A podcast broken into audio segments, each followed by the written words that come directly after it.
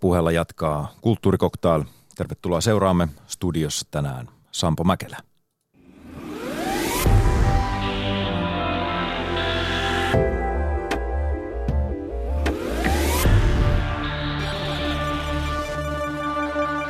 Eilen illalla Yle Teemalla nähtiin kulttuurin välikysymysohjelma, jossa keskusteltiin kulttuuripolitiikasta ja siitä, mitä Suomessa tapahtuu todella vuonna kaksituhattakuusitoista.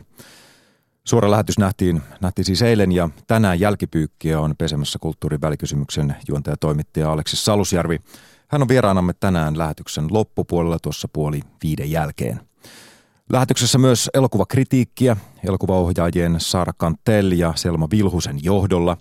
Tarkastelussa on Quentin Tarantinon The Hateful Eight, joka sai Suomessa ensi-iltansa tuossa vuodenvaihteessa tai vuodenvaihteen jälkeen ja palkittiin muun muassa Oscareillakin tai Oscarilla.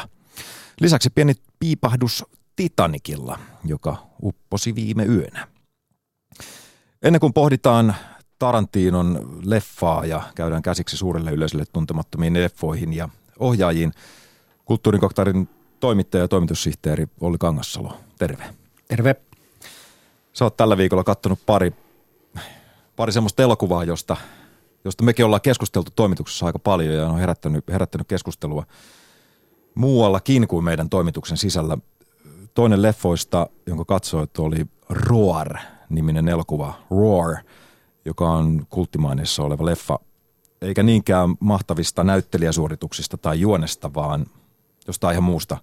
Olli Kangassalo, millaisesta elokuvasta siinä on kyse?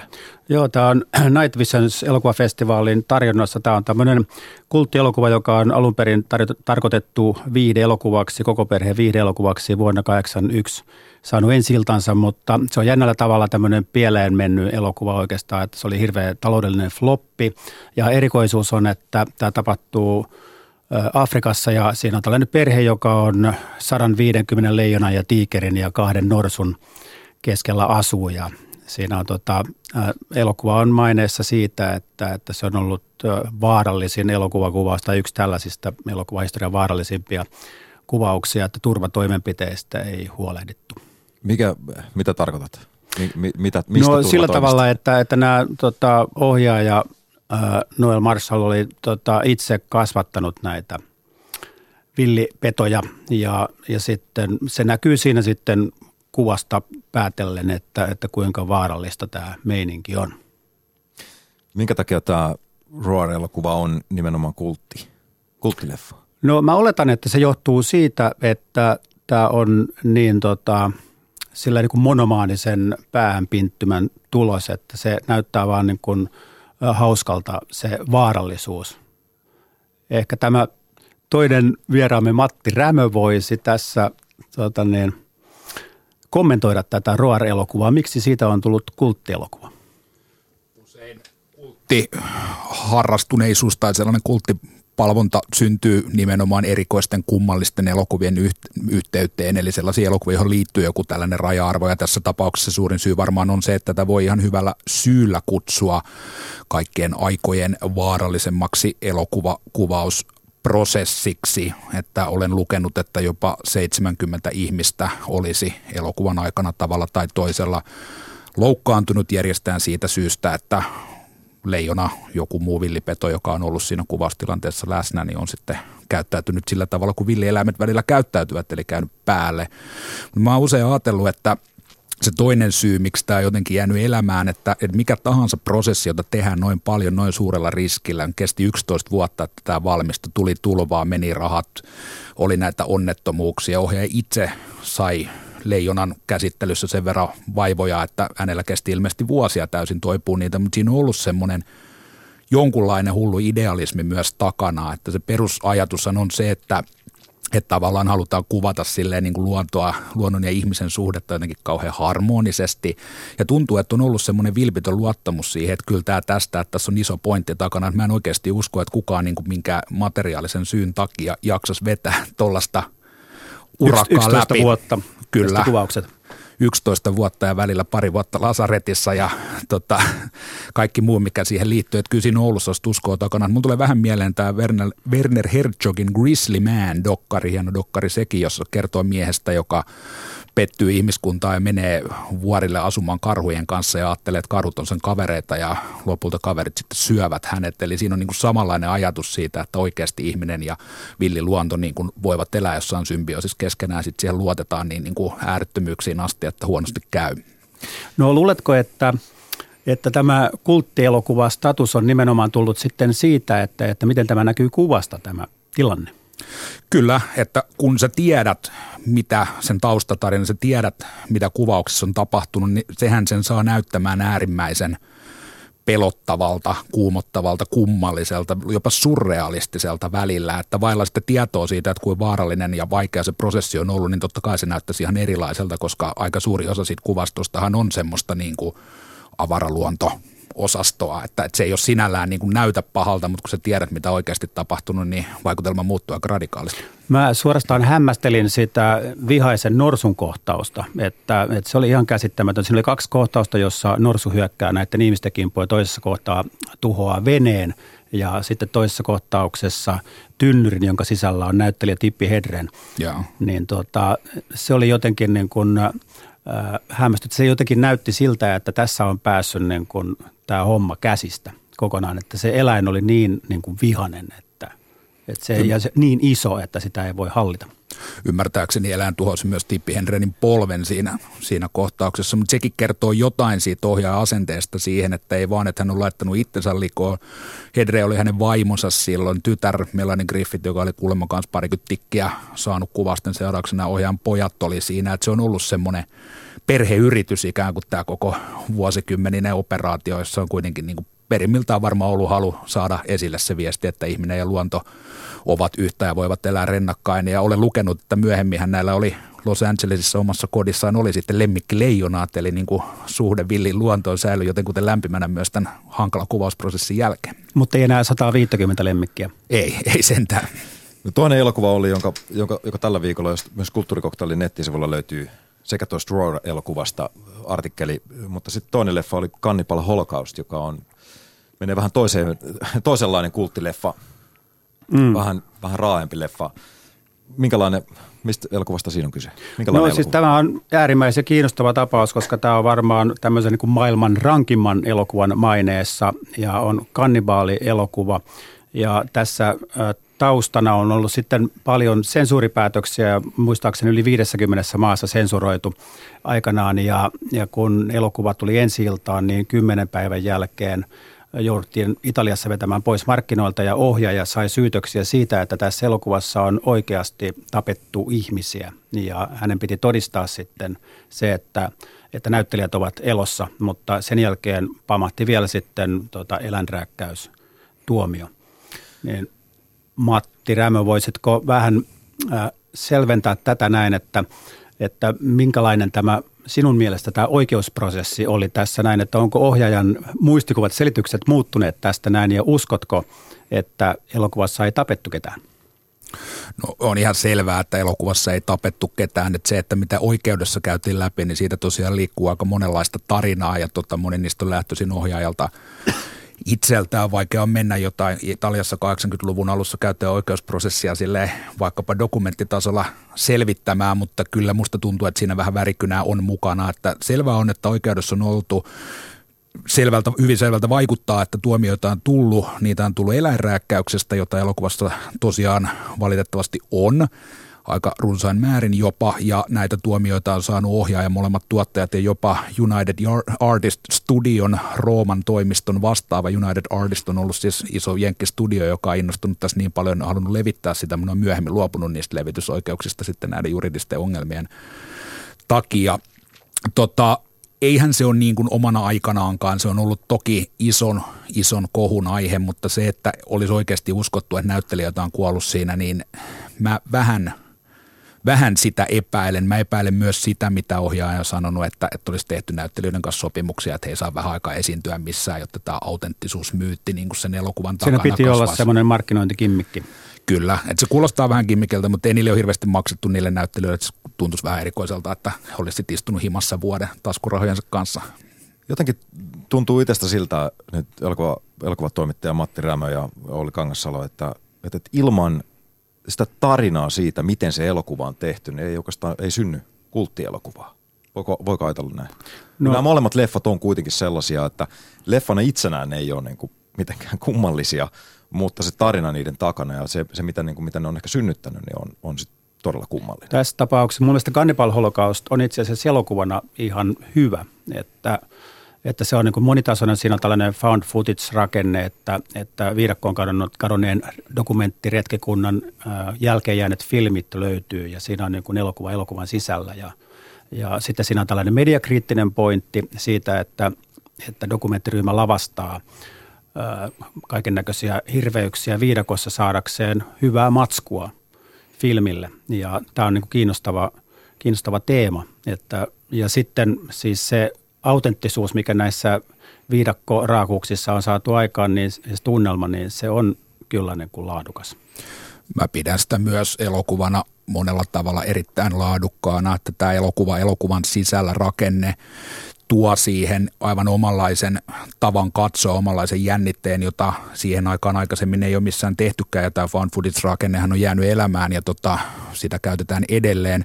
Toinen, mitä se tekee, mikä on mun mielestä kaikkein taitavin juttu tarinan kerronnallisesti, se, että se on uskomattoman hyvin kuvattu, ja se autenttisuus tulee just siitä loistavasta kuvaamisesta, heiluvasta kuusitoista millimetrisestä käsivarakamerasta, joka tuo just sellaisen autenttisuuden siihen elokuvan loppupuolen tähän, niin kun ruvetaan katsomaan läpi niitä keloja, mitä on luurankojen käsistä käyty viidakon perustaukoilta kaivamassa ja niitä sitten katsotaan New Yorkissa T V-studion auditoriossa ihan erilaisessa ympäristössä, niin se on sen verran stydiä se tavara, mitä katsotaan, että jos se vaan heitettäisiin katsojan silmille, niin se reaktio siihen olisi varmasti vielä torjuvampi ja vielä negatiivisempi kuin se on tapauksessa, jossa sä katsot sitä kamaa siellä ikään kuin samaistuen tähän tällaiseen niin kuin alkuperäisväestöä kunnioittavaan antropologiin, joka katsoo sitä siellä näiden T V-yhtiön sensaatiohakusten ihmisten kanssa ja itse ääneen tuomitsee sitä, että ja koko ajan niin kuin alleviivataan sitä pointtia, että nämä länsimaiset ihmiset, jotka matkaavat viidakkoon sikailemaan ja tuhoamaan ja käyttämään kaikkea, kaikkea niin kuin sieltä löytämäänsä härskisti hyväkseen oman sensaation nälkänsä tyydyttämiseen, niin vaikka se nyt pikkasen falskilta tuntuu, se mediakritiikki hetkittää ottaa huomioon, että minkä, minkä sortin eksploitaatiota tämä elokuva myös sitten omalla tavallaan on, niin kyllä sitä on oleellisesti paljon helpompaa mun mielestä katsoa kuin montaa muuta kannibaalielokuvaa, jossa ei ole sitä sellaista tavallaan turvaa, turvallista samaistumisen kohdetta, joka ikään kuin katsojan puolesta tuomitsee, että joo, tämä on väärin, tämä on väärin ja niin se onkin, mutta sitten kun sä pystyt katsoa sitä sellaisen lepposa niin kuin valistuneen humaanin antropologin ikään kuin silmien kautta, niin sä saat siitä ihan erilaisen mielikuvan siitä kaikesta. M- mutta kuitenkin sullakin on tästä sellainen tulkinta, että tämä on ikään kuin raakaa eksploitaatiota naamioituneena tällaiseen niin kuin älyllisen rakenteen alle. Että kuitenkin pohjalla on se ollut se halu hätkähdyttää ja sensaatiomaisesti pelottaa ja kauhistuttaa. Se on totta, se on varmasti ollut se lähtökohta ja, ja kuka tahansa, joka lähtee tekemään niin kuin näin, näin provokatiivista elokuvaa, niin että se vahingossa silleen niin kuin noin äärimmäisille taajuuksille eksy ja on selvää, että siinä on ollut käynnissä jo semmoinen tietynlainen kisa, jota on just käyty kauhun sisällä, erityisesti tämän kannibaaligenren sisällä, että kuka tekee sen kaikkein hurjimman jutun. Ainahan sitä on ja edelleen on niin kuin elokuvan tekijöitä, jotka haluaa tehdä sen silleen oman aikansa rankimman elokuvan tai kautta aikojen rankimman elokuvan, mutta mä en usko, että me istuttaisiin tässä puhumassa Cannibal Holocaustista kolmekymmentäkuusi vuotta sen ensi-illan jälkeen, jos se elokuva palautus vaan niihin kaikkein hurjimpiin tehosteisiin ja kaikkein niin kuin äärimmäisimpiin yksityiskohtiin, että jos se olisi huono elokuva, niin jos siinä ei olisi sitä hyvää rakennetta, jos sitä ei olisi kuvattu niin uskomattoman hienosti ja tehokkaasti, kun se on kuvattu, jos siinä ei olisi Risortolaanin huumaavan kaunista musiikkia, joka silleen leikataan niin kuin ristiin näiden tota groteskien kuvien kanssa, jos tulee tosi kummallinen semmoinen jännite, jossa tuntuu, että niin kuin todella korkea ja todella matala mahtuvat yhtä aikaa samaan kuvaan. Että jos siinä ei olisi kaikkia näitä elementtejä, se ei olisi sitä kautta elokuvana hyvä, niin en mä usko, että me jaksettaisiin muistella. Sitä on paljon muita elokuvia, jotka on yrittänyt olla tosi rankkoja ja on siinä onnistunutkin, mutta ne on sitten muuten niin kuin taiteelliselta ansioltaan niin yhdentekeviä, että ne sitten unohtuu. Tämä ei. No, tämän elokuvan ohjaaja Deodato oli itse sitä mieltä, että, että Pasolinin Salo, eli Sodoman sata kaksikymmentä päivää, on rankempi elokuva. Ja mä kyllä niin kuin jollain tavalla olen samaa mieltä siinä mielessä, että, että sehän on vielä tylympi ja tunnekylmempi ja sadistisempi. Siinä ei ole niin kuin mitään semmoista äh, kerrosta, jossa niin kuin, äh, luovutettaisiin se, että, että, että tämä niin kuin on ohi tämä kärsimys tai, tai että... Että et se niinku tarjoillaan niinku sellaisenaan katsojalle. Ja sitten siinä niinku, vaan kun sen elokuvan kohdalla taas sitten näitä tällaisia älyllisiä selityksiä kuulin, niin siinä tuli niinku taas epäusko, että onkohan näin vai onko kysymyksessä ollut halu näyttää nimenomaan, niinku järkyttää sillä, että näyttää tätä kuvastoa paskan syömistä ja tappamista ja raiskaamista ja niinku sellaisenaan. Se on paljon vaikeammin katsottava elokuva monella tavalla kuin Cannibal Holocaust, ja maineen senkään tapauksessa tyhjästä. Mä oon aina itse tulkinnut sitä sellaiseksi tota, ihan vaan puhtaaksi, vilpittömäksi, järkytykseksi, pettymykseksi, ahdistukseksi, minkä ohjaaja ympäröivää yhteiskuntaa kohtaan, mitä hän kokee, minkä hän purkaa ulos. Et se on statement, jossa jollain tavalla tehdään tiliä Italian fasistisesta menneisyydestä ja niistä fasismin jäänteistä, mitä Pasolini näki oman aikansa Italiassa vielä jäljellä olevan silloin, kun tätä elokuvaa teki. Ja se on myös iso syy siihen, miksi sen vastaanotto on niin ristiriitainen, että se on eri tavalla poliittinen, yhteiskunnallinen, kantaa ottava elokuva kuin vaikkapa Cannibal Holocaust. Mm. Mä jotenkin, kun kuuntelen tätä, ja mä en ole itse ollenkaan niin kuin tämän, tämän genren, voin ihan myöntää, että en ole tämän genren ystävä itse, niin, niin kun sanot, sanot Matti tuon äsken, mitä sanot, niin, ää, niin mikä, mikä funktio tämän tyyppisille eloku, el, elokuville, kuten esimerkiksi tämä Cannibal Holocaust, niin minkälainen funktio elokuva ilmaisun kannalta nämä tällaisilla on? No se rakenne elokuva elokuvan sisällä, siitä tulikin jo sanottua, mutta kai nyt aina kunkin kulttuurin sisällä yleensä ja kunkin kulttuurilajin sisällä niin aina elää tarve ja halu jollain tavalla rikkoa rajoja ja järkyttää. Ja ei vaan, ei, se ei ole vaan se järkyttäminen sen rankkuudella, vaan sellainen tietty transgressiivisuus, että halutaan, halutaan jotenkin hölskyttää pakkaa, halutaan sekoittaa tuttuja asetelmia. Ja aika usein tämän läpi, näiden elokuvien tällaisten rajoja rikkovien elokuvien läpi näkyy myös sen oman tekoajan konteksti, ajan henki voisiko sanoa.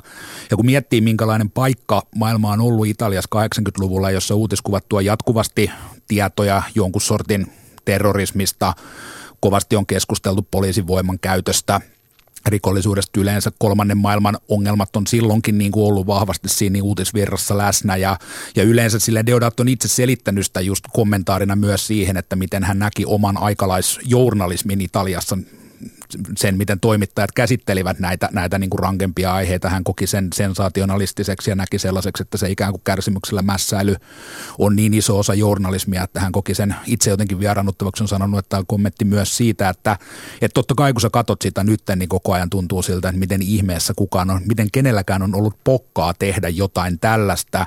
Ja totta, se näyttää tämän ajan oloista oudolta, mutta sitten kun sä palautat sen siihen oman aikansa kontekstiin, niin silloin siellä on ollut hyvin eläväinen eksploitaatio-elokuvakenttä. Ohjaajat on skabannut siitä, että kuka tekee hurimman jutun. Ympärillä on ollut aika paljon turbulenssia, vaikka sen takia, että Italiassakin kuitenkin tota poliittista väkivaltaa on ollut aivan eri tavalla tapahtunut kuin tänä päivänä. Et se on monen asian summa, että se on jotenkin niin kuin, siihen aikaan se on järkyttänyt toki silloinkin, mutta, mutta se on niin kuin myös oman aikansa lapsi, niin kuin nämä aina on. Että, että kyllä se, että se on sellainen niin kuin sosiologinen pointti siinä takana, mutta sen, sen itse ilmaisun kannalta niin mun mielestä ne oleellisimmat asiat on, on, on juuri se, että, että se fiksusti antaa katsojalle sellaisen niin kuin turvallisen näkökulman katsoa sitä ja tavallaan niin kuin ikään kuin kommentoi itseään näiden, näiden niin kuin tämän elokuva elokuvassa asetelman kautta. Mutta kyllä mä sanoisin, että kuvaaja, joka on tämän kuusitoista millisen matskun kuvannut viidakossa näissä kaikkein kuumottavimmissa kohtauksissa ja yleensä kaiken tämän, mitä, mitä me katsotaan ikään kuin tämän kuvitteellisen dokumenttiryhmän silmien ja kameran kautta, niin se on kuvattu niin, kuin niin häkellyttävän realistisesti, että, että jotenkin on houkutus nähdä siinä takana se, että kun Deodatokin on kuitenkin aloittanut uransa neorealismin kantaisän Rossellinin apulaisena, että tämä on niin kuin tietynlaisen neorealismin äärimmäiseen totuudenmukaisuuteen ja autenttisuuteen niin kuin pyrkivät ideaalit, niin on tässä niin kuin omaksuttu todella hyviä. Sitten ne on vaan viety viidakkoon ja siirretty kannibaaligenreen, että, että siinä on myös näkyy tämä tällainen tietynlainen korkean ja matalan suhde, että sivistynyt ohjaaja, joka on työskennellyt tosi etabloituneiden taideohjaajien kanssa ja tavallaan ymmärtää sen meiningin, niin on sitten ottanut nämä niin kuin yhdenlaiset ideaalit ja vienyt ne ihan toiseen paikkaan. Ja kyllä se näkyy siinä uskottavuudessa myös, ja, mutta eihän niin kuin, kuva vanhenee aika nopeasti myös. Moni juttu, mitä sä katsot monta kuusikymmentä-seitsemänkymmentäluvun kauhuelokuvaa, niin näyttää pikkasen koomiselta jopa. Ne on aikanaan ollut tehokkaita, mutta aika on ikään kuin ajanut ohi. Ei tästä, ja se kertoo jotain siitä, että kuinka hyvin se on kuvattu. Tässä muuten sitten yksi havainto, että nyt meilläkin on elokuva-arkisto ruvennut esittämään aika lailla tämmöistä niin sanottua kulttielokuvaa. Kyllä. Siellä niin kuin filmihullu elokuvien Godardin ja Fellinin seassa, niin onko tässä nyt niin kuin tapahtunut tällainen niin kuin elokuva-arvostuksen ää, se miksaus, että, että niin kuin rajat on kaatunut ja korkea ja matala on sillä tavalla niin kuin hävitetty, että... Kyllä mä näkisin, että on. Että aina on semmoinen tendenssi, että, että ikään kuin katsotaan taaksepäin kulttuuria, joka on omana aikanaan mielletty jotenkin viihteeksi tai jollain tavalla arveluttavaksi, kepeäksi, merkityksettömäksi. Sitten kun ruvetaan katsoa sitä niin kuin ajan päästä, niin se rupeakin näyttää nostalgiselta jollain tavalla. Ja sitten toisaalta sun on helpompi nähdä niitä merkityksiä, sitten on helpompi tehdä niitä sosiologisia luentoja, että no niin, että tämähän kertoi nytten tästä ilmiöstä siinä ajassa, että se ikään kuin niitä konteksteja rupeaa tulemaan ympärille ja sitten se niin kuin merkitys tulee selvemmin esiin, että se on sellainen yleinen juttu, sen takia niin kuin rockmusiikin arvostus on ihan jotain muuta nyt kuin se oli silloin tuoreeltaan, tai vaikka punkko hyvä esimerkki siitä. Kyllä samaa tapahtuu elokuvassa ja mä itse kovasti tykkään siitä, että mitä vaikkapa elokuva-arkisto on, on tehnyt tavallaan avaamalla tonttia myös tällaisille, koska se on rikas elokuvan perinne, että siellä on paljon, paljon tavallaan uutta on keksitty nimenomaan kauhun eksploitaation, kultti, N S-kulttielokuvan, kultti on sellainen määrä, joka usein lyödään elokuvan päälle. Kun elokuva syntyy, niin se ei ole kulttielokuva, se kulttius tulee sitten niin kuin ajan myötä, jos se kiinnostaa ihmisiä. Mutta tota, onhan usein myös niin, että jos jotain uutta kokeillaan, niin sitä ei kokeilla siellä silleen niin kuin isoimmissa, kalleimmissa, kovimpien kaupallisten paineiden keskellä olevissa tuotannoissa, tai sellaisissa tuotannoissa, joiden tekijät ikään kuin tähtää tällaiseen perinteiseen silleen niin kuin taidearvostukseen, että kyllä sielläkin rajoja kokeillaan, mutta usein tuntuu, että moni semmoinen idea, joka on jäänyt elämään ja noussut käyttöön sitten muuallakin semmoisen arvostetumman kulttuurin saralla, niin se on aluksi tullut jossain semmoisessa silleen niin kuin matalamieliseksi mielletyssä jonkun sortin B elokuvassa, jonkun sortin genre-elokuvassa, joka on niin kuin aikanaan näyttänyt sellaiselta vähän kummalliselta viihteeltä, mutta sitten kun siellä ei ollut sitä sellaista, tiedätkö, pakkopaitaa päällä, että tässä pitäisi miellyttää kaikkea tai olla jotenkin kauhean arvostettava ja hieno, niin ikään kuin tämä vapaus, minkä tämä yhtälö on tuonut, niin on sitten luonut myös aika, aika hienoa. Kun katsot jotain Teksasin moottorisahan murhaajan, niin sehän on niin kuin hieno avantgarde, ja sitä aikanaan sellaisena katsottu, mutta monella tavalla sehän on ihan mahtava niin kuin avantgardistinen trippi, jonka taustalla on helppo nähdä myös tällaisia kaupunki- ja maaseutu siirtyvät kauemmaksi toisistaan ja se maaseutu, jonka urbaani maailma jättää jälkeensä, niin sitten ikään kuin palaa sieltä ja potkaisee takamuksille sitten, kun muutama hippi sattuu eksymään keskellä Teksasin takamaita. Et siinä on niin kuin vaikka mitä luettavaa semmoisessakin leffassa, joka on aikanaan tietenkin nostettu tikun nokkaa suurena roskana. Nyt muutama vuosi sitten se siirrettiin Jenkeissä tällaiseen holviin, johon arkistoidaan sellaista merkityksellistä kulttuuria, jonka halutaan niin kuin kestää vaikka ydinräjähdyksen niin kuin sillä tavalla, että, että niin kuin sillä ajatuksella, että jos joskus silleen meistä ei ole mitään jäljellä ja joku tulee ja avaa tämän holvin, niin se voi jollain tavalla katsoa, että mitä ihmiskunta arvosti silloin, kun näitä teki. Ja sinne kannettiin myös Teksasin moottorisahan murhaaja sitten odottamaan mahdollisia löytäjiä sitten vaikka, vaikka ydintuon jälkeen. Tuota niin, niin, tässä on aina kuitenkin, silloin kun nämä elokuvat tulee tuoreeltaan, niin kysymys tästä väkivallasta ja väkivaltaviihteestä. Niin mikä sun henkilökohtainen mielipide on siitä, että, että millä tavalla väkivallan katsominen vaikuttaa ihmiseen? Että sä varmaan joudut tätä asiaa puimaan Night Visions -elokuvafestivaalinkin yhteydessä, että teillä, teidän esittämä elokuvamatsku on ehkä kaikkein rankinta, mitä nyt täällä Suomessa ja Helsingissä esitetään. Varmasti se on, mutta tota, kyllä se ajatuksena on myös se, että et ei me oteta mitään ihan vaan sen takia, että hei, onpas rankkaa ja tämä on rankinta mahdollisesti. Että kyllä se niin kuin vaatii, vaan paljon kamaa jäänyt ottamatta, joka olisi silleen niin kuin rankkaa varmaan sinällään, mutta sitten se ei pidä mitään niin kuin muita arvoja. Se ei ole kiinnostavaa, että se tähtää vaan siihen rankkuuteen ja sen kautta se tuntuukin sitten niin kuin vähän tympäältä ja yksinkertaiselta, että kyllä siellä pitäisi olla niitä muitakin kvaliteetteja mukana. Mitä tulee tähän, miten väkivalta vaikuttaa katsojaansa, niin mä en usko, että tämä on nyt sellainen psykologi-sosiaalinen oppikirjakysymys ja kiista, jota on Suomessa käyty paljon tätä keskustelua silloin kahdeksankymmentäluvun videolain ja ennakkosensuurin aikana, mutta en mä en henkilökohtaisesti usko, että katsomalla rankkoja elokuvia sun mieli miksikään muuttuisi. Toisaalta ajatus siitä, että ne voi jollain tavalla tuntua katarttiselta, että sä voit niinku työstää sitten jotain, että jos ahistaa tai masentaa tai muuten vaan haluaa vähän niinku testailla psyykättää, niin toi on kuitenkin aika turvallinen kenttä. Siellä sä istut elokuvateatterissa, katot, istut kotona telkkarin ääressä, että se on kuitenkin semmoinen niinku turvaympäristö sitten pikkasen testata itseä ja hakea omia rajoja ja prosessoida omia tunteita, että se voi toimia myös tällaisena terapiana.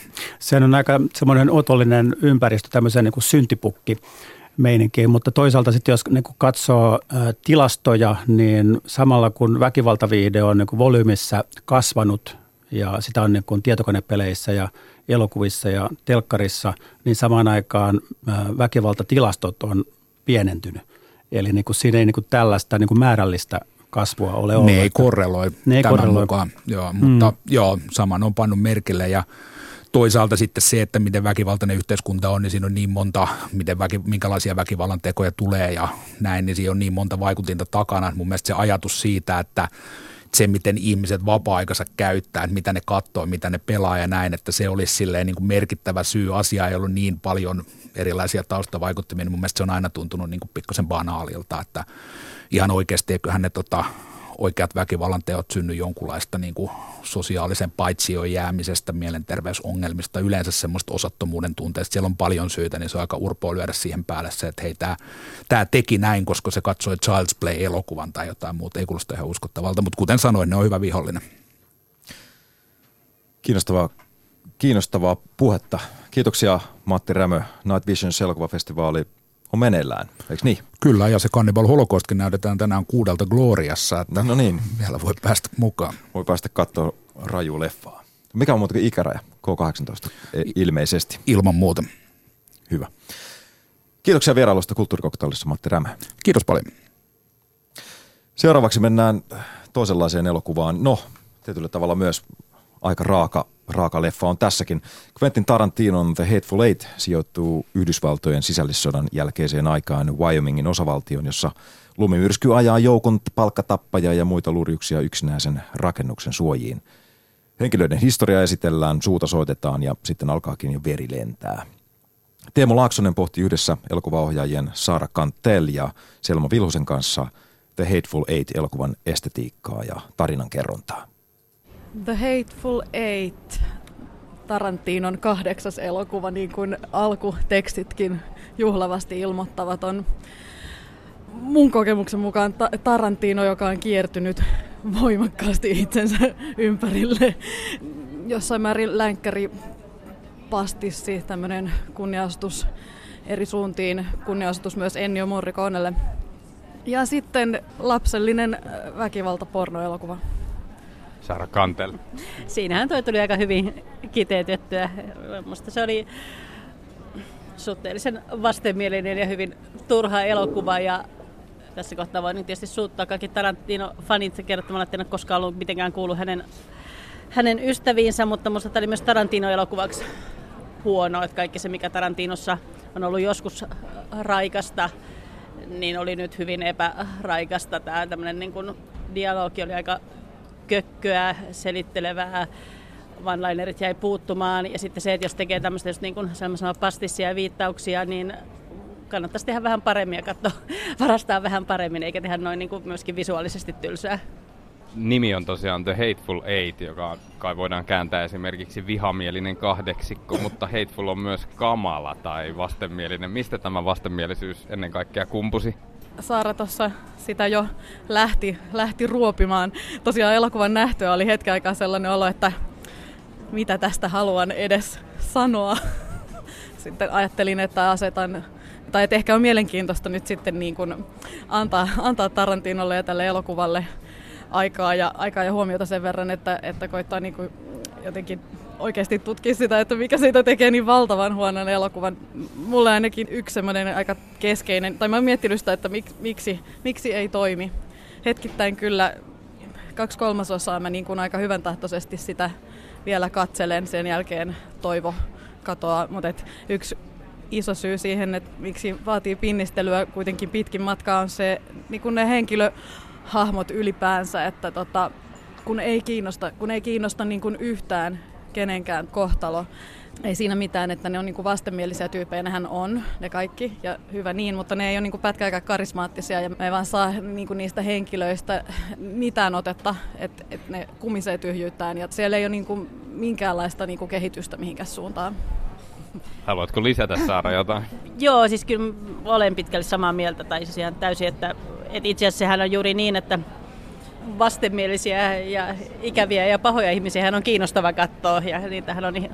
Näyttelijät rakastaa näytellä, mutta tylsyyttä ei jaksa. Et kyllä siinä ehtii aika monta kertaa, tuo on vielä aika pitkä elokuva, siinä ehtii aika monta kertaa miettiä, että minkä ihmeen takia tämä on tehty.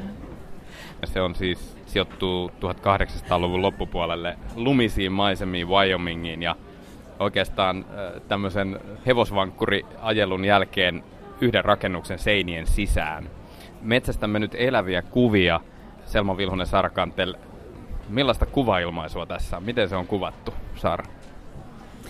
Totta, että ne alun lumiset kuvat on ihan sinänsä hienoja, ei mitenkään poikkeuksellisia, mutta että onhan tämmöistä niin kuin kopea kiva katsoa, kun ankkurit menee lumissa maisemassa.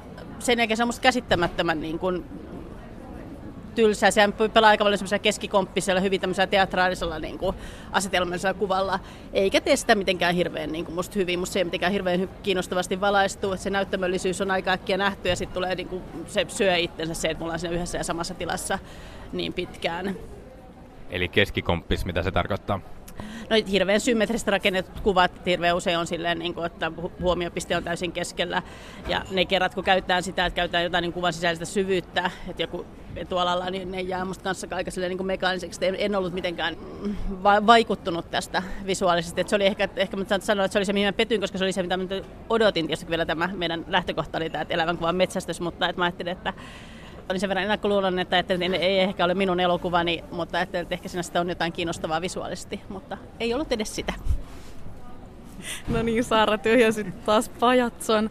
Mm, mä jotenkin niin kuin siinä jonkin matkaa otin asiakseni niin kuin nautiskella siitä, että Quentin, joka on, niin kuin, kutsun häntä tuttavallisesti Quenaksi, joka on kuitenkin niin kuin tehnyt elokuvakameran kanssa lähes kaiken. En tosin ole nähnyt hänen kaikkia leffoja suinkaan, mutta että varmasti tuntee välineen ja olen, olen sen nähnyt monesti. Niin jotenkin hetken aikaa nautiskelin siitä, että nythän niin kuin on asettunut tälleen rauhallisen keski-ikäisesti pitkien kuvien äärelle ja, ja semmoisen yksinkertaisen ilmaisun äärelle. Ja hän vaan niin kuin luottaa tarinaan ja henkilöön ja maisemaan ja johonkin tällaiseen. Monesti pidän siitä, että ei kikkailla kameran kanssa, vaan ollaan jotenkin, mennään niin, tavallaan yksinkertaisemman kautta. Mutta sitten mä, mä jäin kans sit kuitenkin ihmettelemään sitä, että miten yksinkertainen sitä voikaan olla, tai että hirveän, niin kuin, hirveän jäykkä kokemus sitten kaiken kaikkiaan. Ihmettelen sitä, että miksi se elementti, jota siellä paljon alussa viljeltiin ja tavallaan pedattiin, se, se maisema ja se lumimyrsky, ja se kylmyys, niin miksi se vaan jäi pois kokonaan, että se, se nyt oli jotenkin niinku kiinnostavaa silleen ja elokuvallista, että lumimyrsky on jotenkin niinku liikkuvaa kuvaa parhaimmillaan, mutta tota, se, se jäi pois. Elokuvaohjaajat Selma Vilhunen ja Saara Cantell, Metsästämme eläviä kuvia. Jos pitäisi tästä Tarantinon The Hateful Eightistä valita joku avainkuva, johon elokuva tiivistyy, niin mikä kuva sieltä valikoituisi? Selma Vilhunen. No mulle niin kun avainkuva tuossa elokuvassa on tavallaan ehkä useampi kuva siinä niin kun sen elokuvan jatkumossa, mutta toisaalta se on se sama kuva. Et se on lähikuva, lähikuva Daisy Domergue -nimisestä henkilöhahmosta, jonka kasvot ovat peittyneet milloin mihinkin vereen, oksennukseen, aivokappaleisiin. Et se on se, mihin toi elokuva kiteytyy. Miksi? Siinä hänen ilmeessään ja niissä asioissa, mitä hänen naamallaan on ja miltä se naama näyttää, niin siinä niinku jotenkin tulee yhteen se, sen elokuvan joku semmoinen ydin, että et on, on semmoinen keveys, tietty ironia ja paljon sitä väkivaltaa siinä niin kuin ihmisen kasvoilla. Entäs Saara Cantell, mitä valitset? jos valitsis semmoisen niin kuin toimivimmat kuvat, niin on muuten liittyisi, tai niin kuin itseään koskettavat kuvat liittyisi niihin ulkokuviin ja just siihen lumimyrskyyn ja siihen, että niin kuin valittavan vähän sitten kuitenkin käyttää, niin kuin Selma sanoi. Mutta ehkä monikoisen ydinkuva on elokuvan loppupuolelta, missä yksi henkilö roikkuu hirressä ja sitten se on asetelmallisesti, että silloin seinässä ristissä on tuommoiset lumikengät, jossa tulee ikään kuin enkelin siivet sitten tämän hirtetyn hahmon taakse. Ja sitten siinä on erittäin paljon verta kuvissa, kun on juuri ollut ihan tajuttoman pitkä splatter-jakso. En tiedä, onko tämä se viittannut, tuli mieleen, koska sattuneessa syystä silloin, kun oli elokuvakoulussa Yve Jalander, lempielokuva oli Rio Bravo, mitä hän käytti aina elokuva-analyysissä, että se katsottiin monen kertaa kuva kuvalta. Ja siinä on yksi kuva, missä on tämmöinen vähän humoristinen vaimohahmo, joka seisoi sen takanaan niin kuin lehmän pää, että ne sarvet tulee ikään kuin pirun sarvet sen taakse. Niin ehkä mä valitsin sitä kuvan myös, koska mä ajattelin, että tässä on joku viittaus, jonka mä ikään kuin olen tunnistavina, tai ainakin mulla referoi johonkin, että tässä on tämmöinen niin kuin enkeliviittaus, mutta se, ehkä se on sillä tavalla mulle myös ydinkuva, että siinä kiteytyy myös semmoinen niin kuin teenäisyys ja tyhjyys ja sitten semmoinen niin kuin huonolla tavalla väkivallan estetisoiminen, joka on musta vaan, no se ei ole vaan tylsää, vaan se on kaikin tavoin vastenmielistä. Oma valintani meinasi olla myös kuva Daisy Domerguesta, joka on siis palkkiometsästäjän vangitsema nainen, jota tässä sitten raahataan pitkin elokuvaa mukana. Ainoa vähänkään isommassa roolissa oleva nainen elokuvassa, ja alkupuolella hän on jo silloin verisen naamansa kanssa keskellä lunta ja työntää kielen ulos ja siihen sataa lumihiutale. Siinä oli vielä semmoista ehkä, jos nyt haetaan positiivista, niin vanhaa hyvää Tarantinoa, että oli vähän tämmöinen ristiriita, että kauneutta ja rumuutta samassa kuvassa. Mutta koska nyt Daisy Domergue tässä jo tuli mainituksi, niin valitsin ehkä sittenkin toisen kuvan, eli semmoisen myöskin toistuva kuva, jossa tämän suojapaikan rakennuksen, joka on jonkinlainen puoti kautta baari kautta saluna, majatalo, sen ovi on mennyt rikki ja sitä ovea yritetään aina sulkea ja tuuli työntää sen auki. Niin sitten se kiinnitetään sellaisilla laudoilla, jotka hakataan siihen nauloilla ja se tapahtuu varmaan liki kymmenen kertaa tässä elokuvassa. Niin siinä on myös tämmöinen maltti keskittyä johonkin vähän kummalliseen yksityiskohtaan, jota ehkä muut eivät olisi nähneet. Selma Vilhunen, Saara Cantell, pidittekö tästä Tarantinon elokuvasta? Tähän on hyvin vaikea arvata, että mitä vastataan. Selma. No joo, se varmaan on tullut tässä kohtaa selväksi niille, jotka on tähän asti kuunnelleet. En oikein tykännyt. Löytyykö eläviä kuvia? No paikoittain, paikoittain, mutta sitten hän menee ja vesittää sen kaiken. Saara Cantell. Ja nyt tässä hauskaa tässä vaiheessa, että joo, mä rakastin tätä elokuvaa sen täysin skitsofreenikkona. Joo, en pitänyt. Mun mielestä se oli hyvin vastenmielinen ja turha ja huonoa elokuvaa. Toki siellä on hetkessä on siinä hyvät näyttelijät ja jotain hyviä kuvia, mutta ei se, ei se riitä. Kyllä se, niin kuin mä sanoisin, että siinä on enemmän kuolleita kuvia kuin eläviä kuvia. Teemo Laaksosen kanssa The Hateful Eight-elokuvaa pohtivat Saara Cantell ja Selma Vilhunen. Sitten hieman toisenlaisiin tunnelmiin. Viime yönä tuli kuluneeksi sata neljä vuotta siitä, kun Titanic upposi. Vuonna tuhatyhdeksänsataakaksitoista uponneessa laivassa oli mukana myös paljon suomalaissiirtolaisia, jotka paremman elämän toivossa lähtivät kohti Amerikkaa. Suomesta lähti tuhatkahdeksansataa-tuhatyhdeksänsataalukujen vaihteessa kaikkiaan noin kaksisataakahdeksankymmentätuhatta ihmistä siirtolaisena Amerikkaan ja Kanadaan. Kohtalokkaasti kuusikymmentäkolme heistä päätyi juuri Titanicille, joka upposi viime yönä, siis huhtikuun viidestoista päivä vuonna tuhatyhdeksänsataakaksitoista. Suomalaisista kaksikymmentä selvisi hengissä Titanicin haaksirikosta. tuhatyhdeksänsataaluvun alku ei ollut helppo Suomessa. Siirtolaisiksi lähdettiin aika lailla samoista syistä, joiden takia nykysiirtolaisetkin liikkuvat. Toivo paremmasta, taloudellinen epävarmuus ja pelko omasta työpaikastaan, näin niin kuin muun muassa mainittuina. Kirjailija Tommi Kinnunen sanoi KulttuuriCocktailin haastattelussa, että jos ymmärtäisimme paremmin suomalaissiirtolaisten lähtömotiiveja, olisi Suomessa helpompi käsitellä myös tämän päivän siirtolaisuutta. Tuo kirjailija Tommi Kinnusen haastattelu on luettavissa KulttuuriCocktailin verkkosivuilla. Ja Titanicista ja siellä matkustaneiden suomalaisten matkaan voit tutustua Ylen hashtag Titanicilla -projektin kautta, muun muassa Twitterissä. Sieltä löytyy hienoja, hienoja ihmistarinoita ja ihmiskohtaloita. Seuraavaksi KulttuuriCocktailissa siirrytään kulttuuri kulttuurin syvänteeseen. Nimittäin ää, tervetuloa vieraaksi kulttuurikoktailiin Aleksi Salusjärvi. Kiitoksia syvänteestä. Muutaman viikon rypistys päättyi eilen, kun kulttuurivälikysymystä, muutaman kuukauden anteeksi, rypistys päättyi eilen, kun kulttuurivälikysymysohjelman suora lähetys nähtiin Yle Teemalla. Hashtag kulttuurivälikysymys kysyi, mitä tapahtuu todella? Millainen kulttuurimaa Suomi on vuonna kaksituhattakuusitoista, kun eduskuntavaaleista on kulunut vuosi? Mikä on taiteilijan paikka? Ketä taide palvelee vai kuuluuko sen palvella ketään?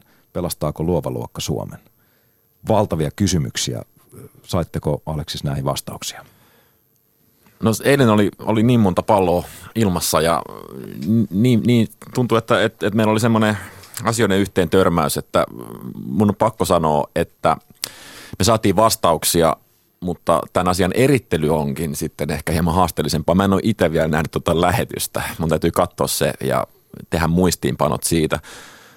Mutta mulla on, mulla on sellainen aika hyvä muistikuva ja aika hyvä tunnelma siitä, että se, miten poliitikot osallistuivat tähän keskusteluun ja se, miten taiteen ammattilaiset osallistuivat tähän keskusteluun, synnytti erittäin mielekästä keskustelua siinä lähetyksessä.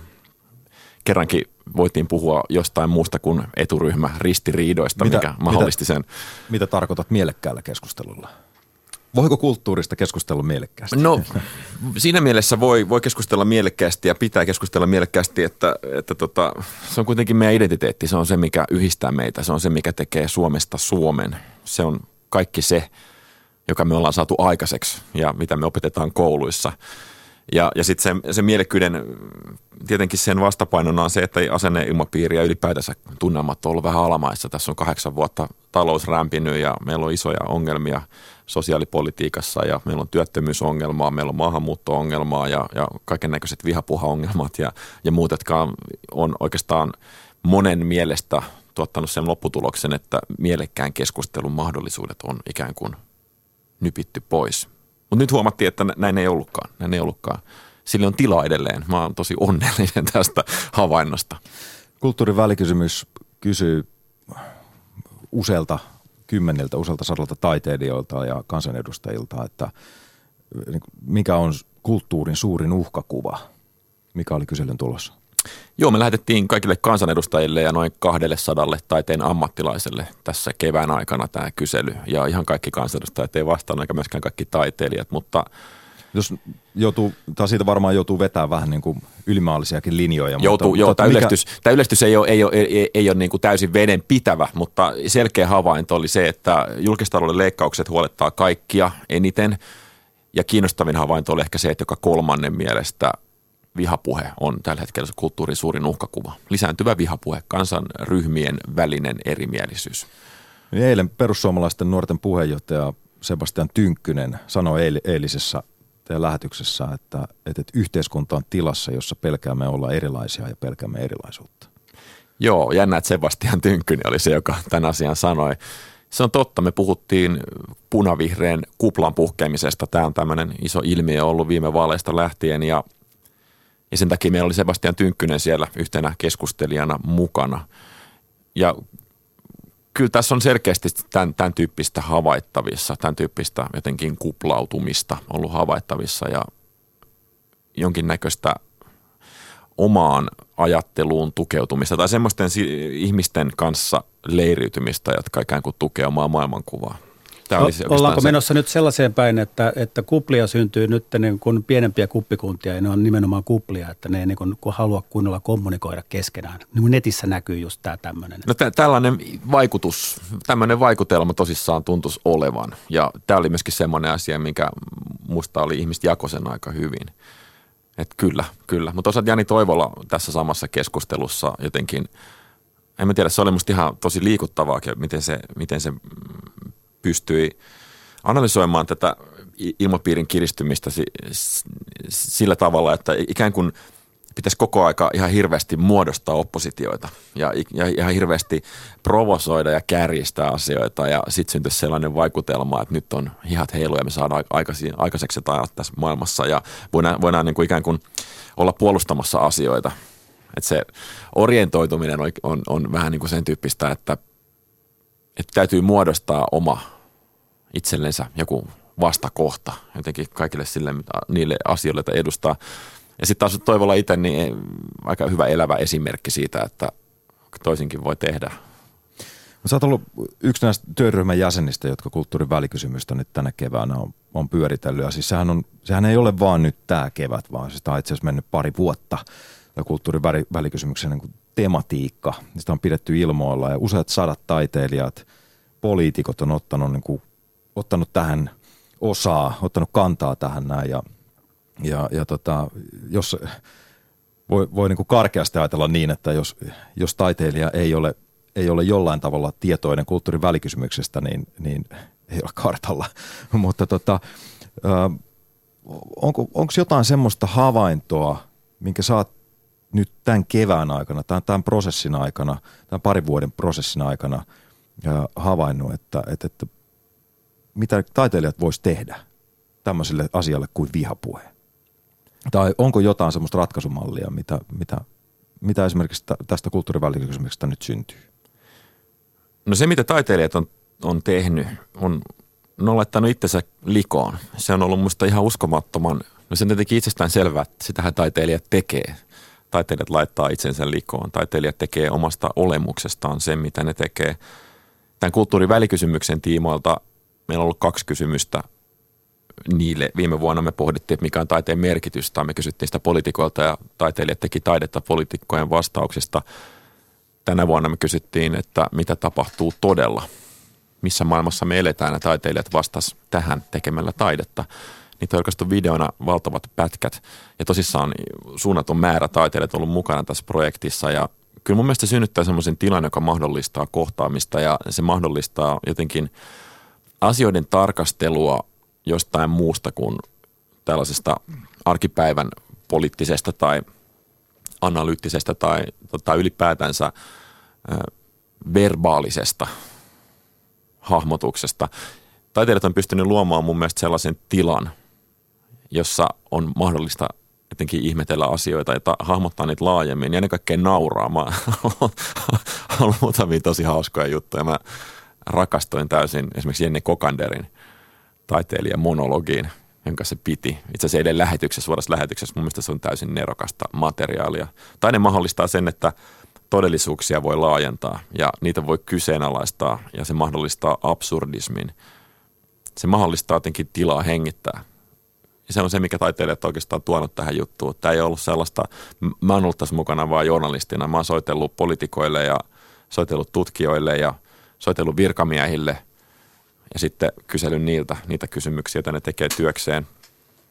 Ja semmoisena projektina taas ollut tutkivaa journalismia, varmaan aika tylsä kokonaisuus. Mutta sitten kun me saatiin tämä taiteellinen työ tähän mukaan tähän kokonaisuuteen, niin yhtäkkiä siinä oli aika paljon enemmän liikkumavaraa. Meillä oli niin kuin iso lentotukialus, joka seilaa merellä ja siinä oli hyvää vapautta. Ja musta on aika hieno homma, että tämä on kaksi vuotta tosissaan jatkunut tämä kokonaisuus.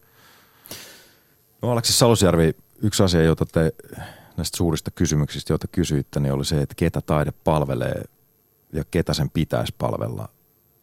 Minkälaisia havaintoja tämä on, tämä tästä tuli? Kuuma, kuuma aihe.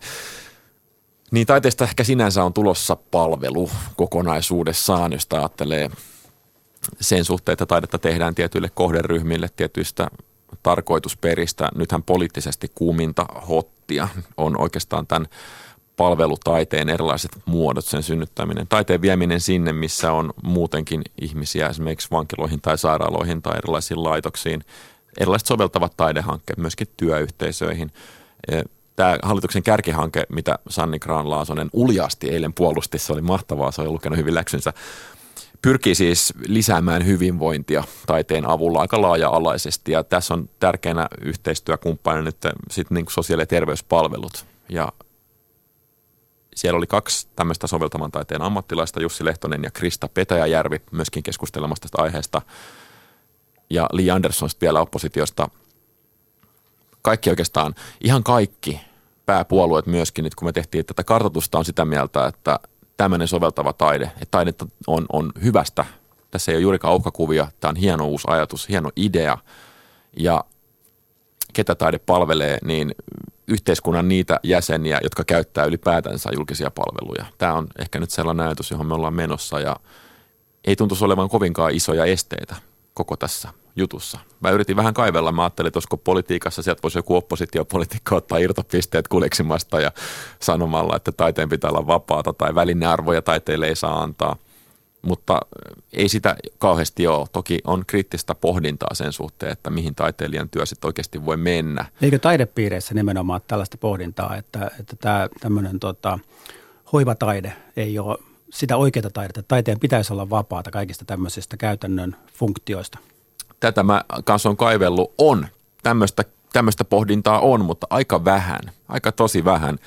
Koska sitten se kysymys, jonka tähän voi heti heittää, että keltä se on pois. On... Sitähän tulee rahaa, sehän on työtä. Niin, se tulee... on vielä taiteellista työtä. niin, niin, kyllä, kyllä. Mutta et, et, ei, se, ei sitä, kysymys on loppuviimein siitä, että, on, että jos ajatellaan julkisia palveluja kokonaisuutena, niin on ihan järkevää lyödä niitä nippuun. Että jos meillä on kunnan tai valtion maksama vaikkapa taidenäyttely ja sitten meillä on kunnan ja valtion maksama vaikkapa päihdehuolto, niin miksei tätä päihdehuoltoa ja taidenäyttelyä nyt sitten voi yhdistää, eikä se ole keltään pois. Niin, että oliko näissä kommenteissa, mä oon kieltämättä kyllä nähnyt muutaman tällaisen kommentin, että onkohan siinä taustamotiivina ollut se, että, että se jotenkin alentaa taiteen arvoa, että se ei olekaan sitten tällaista hienoissa gallerioissa esitettävää taidetta, vaan se onkin vanhan kodin seinällä.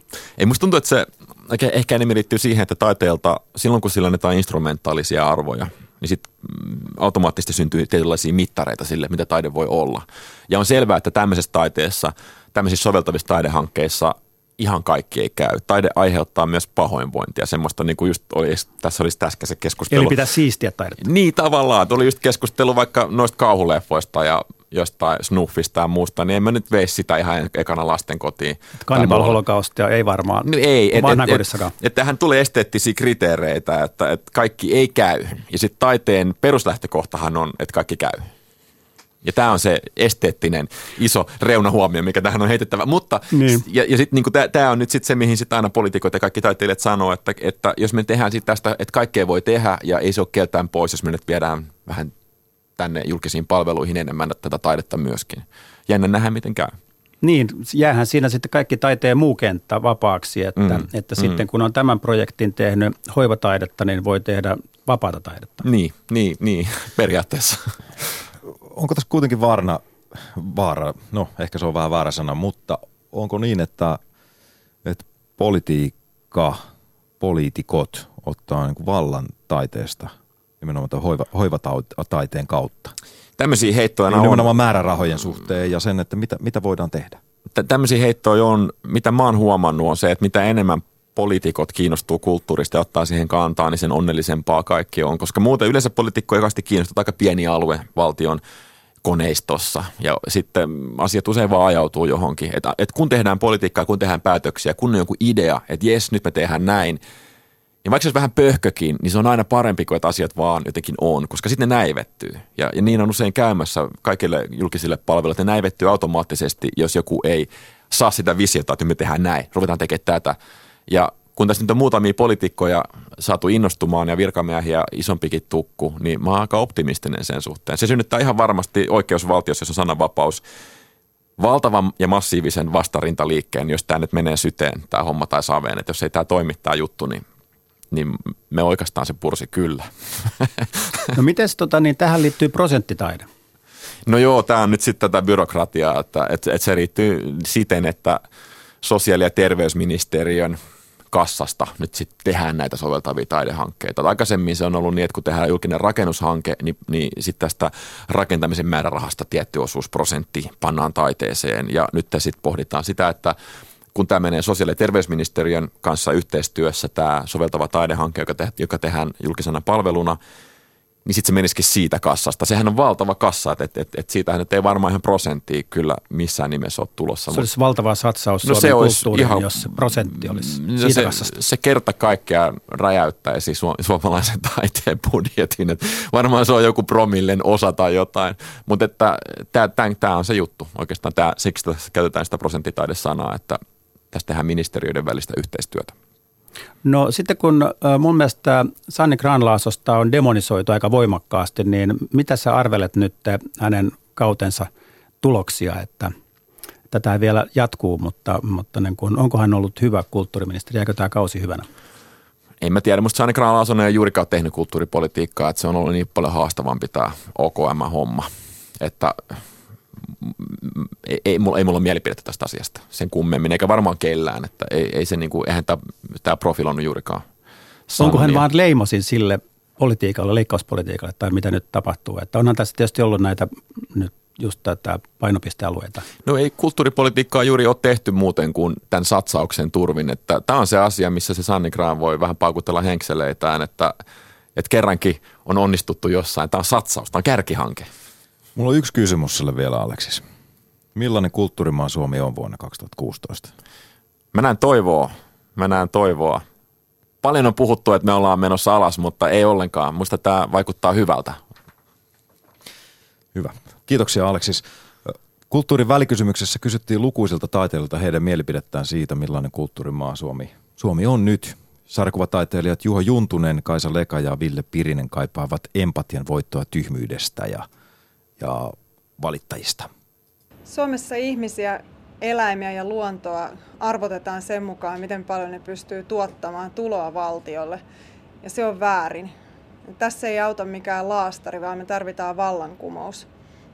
Tulisi jotenkin ymmärtää se, että täällä maailmassa, jonka osa Suomi on, ollaan niin kuin väkisin yhteisenä ihmiskuntana.